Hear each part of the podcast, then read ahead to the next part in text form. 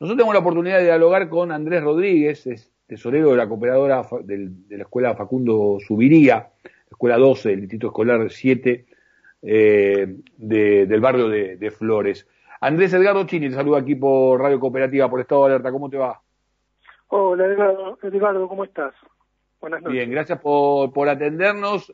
Más o menos intenté presentar el tema, lo venimos comentando ya en los últimos programas porque tiene un par de días esta información.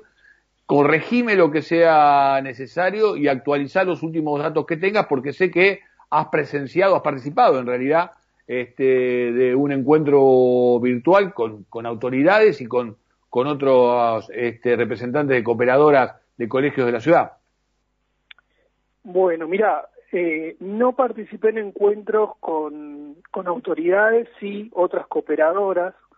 Justamente una de las preocupaciones que tenemos las cooperadoras es que no hay espacios de diálogo, digamos, formales y planificados entre todo el mundo de las cooperadoras y el gobierno, sino que se van haciendo encuentros parciales y convocatorias parciales. Entonces las informaciones empiezan corriendo como rumores muchas veces, después te enterás por comunicaciones a los correos electrónicos formales de las cooperadoras y después se comparte la información entre las cooperadoras. Sí, de hecho, Andrés, nosotros cuando empezamos a recibir esta información lo que queríamos chequear es si había, alguna comunicación membretada, entre comillas, por parte de la Ciudad de Buenos Aires en esto que estaba relatando de comprometer a las cooperadoras en esta actividad, ¿no? Porque obviamente los que ejercemos este oficio estamos muy atentos en estos tiempos a lo que son las noticias falsas, ¿no?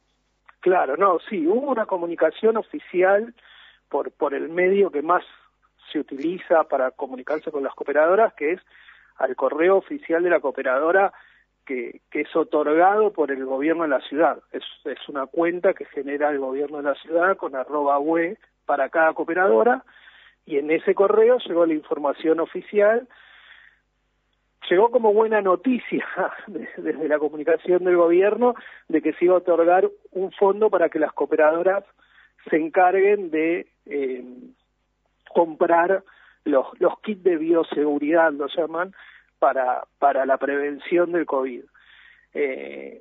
Bastante exiguo el mensaje. Después, profundizando, lo que se confirmó en este tipo de conversaciones y de reuniones parciales es que se iban a dejar de entregar los kits que entregaba el gobierno de la ciudad a las escuelas. Entonces, concretamente lo que estaba surgiendo es un reemplazo de la responsabilidad del gobierno de la ciudad de cumplir con el protocolo que ellos mismos establecieron para la presencialidad y dejarlo en manos de las cooperadoras. La alarma que surgió en las cooperadoras y a partir de ahí se generó una reunión donde participaron casi 100 cooperadoras, que es un montón. Sí. La alarma que se generó fue esa, ¿no? Que la responsabilidad de comprar los artículos para prevención del COVID pasaba a ser de las cooperadoras y de manera inconsulta, digamos, ¿no?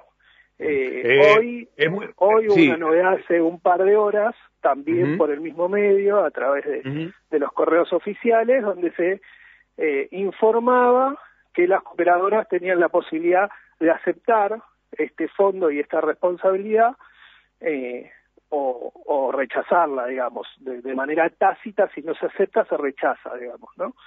Entonces, en ese caso, el gobierno de la ciudad va a seguir entregando los kits de prevención, que es lo que debería hacer, ¿no? Pues las cooperadoras no pueden asumir esa responsabilidad, no deben asumir esa responsabilidad. Ante esta situación, ¿la cooperadora debe decir sí o no? ¿O en el caso de que no diga nada, continúa funcionando como estaba funcionando antes?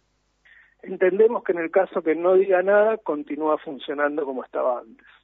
Está bueno que digas esto, entendemos, porque cuando vos decías son más de 100, yo tuve la oportunidad incluso de ver el pequeño videíto que ha circulado y que produjeron también las distintas cooperadoras para informar sobre esta situación, lo difícil que es reunir, el esfuerzo que han hecho, reunir tantas cooperadoras, tantas escuelas, y de ponerse de acuerdo, ¿no? En estos tiempos de extrema grieta también al respecto, ¿no? Para aunar criterios en lo que hace a esta decisión, porque ustedes incluso, según tengo entendido, en caso de que avanzara esta idea, pensaban ir a la justicia, generar un sorte de amparo también. Sí, tal cual, se estaba conversando la posibilidad de hacer amparos individuales, la posibilidad de ir a Defensoría del Pueblo, se estaban conversando diferentes vías porque nos parecía que era muy peligroso. La realidad es que el gobierno va desligando muchas de sus responsabilidades en las cooperadoras. Cuando empiezan las clases, las escuelas tienen que comprar registros escolares, registros de firmas, que suelen salir 5.000, 6.000 pesos, valores así, y todo eso ya se está haciendo cargo de la cooperadora, por ejemplo. Es como una ley no escrita, lo compra la cooperadora cuando lo debería proveer el Estado. Y así como eso, un montón de cosas, ¿no? Hay un montón de cosas que el gobierno se va desligando, no va ejecutando, los directivos de las escuelas tienen a la cooperadora a mano y se auxilian en la cooperadora y la cooperadora cubre esos baches. El paso adicional que se estaba gestando ahora es que ya no es una decisión de la cooperadora de cubrir un bache, sino que se la estaba obligando a cubrir ese bache en algo tan importante como es el tema pandemia, donde se juega la vida de las personas. Entonces, esto generó muchísima alarma, ¿no?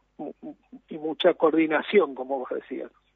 Claro, la verdad que sí, un actor social y educativo también, que está muy aceitado, que labura muy bien en esta comunidad educativa que conforman los padres de los alumnos, ha podido poner, yo diría, los puntos sobre las i, hablando de educación, en medio de una suerte de improvisación que preocupa de manera extrema.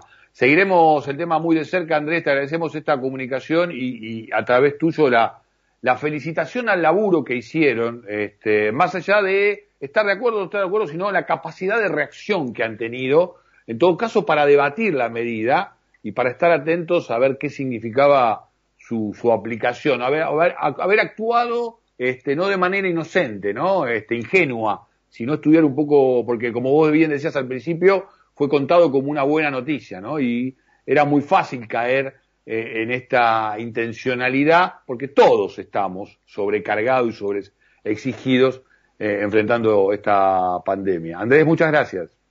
Gracias a ustedes, hasta luego.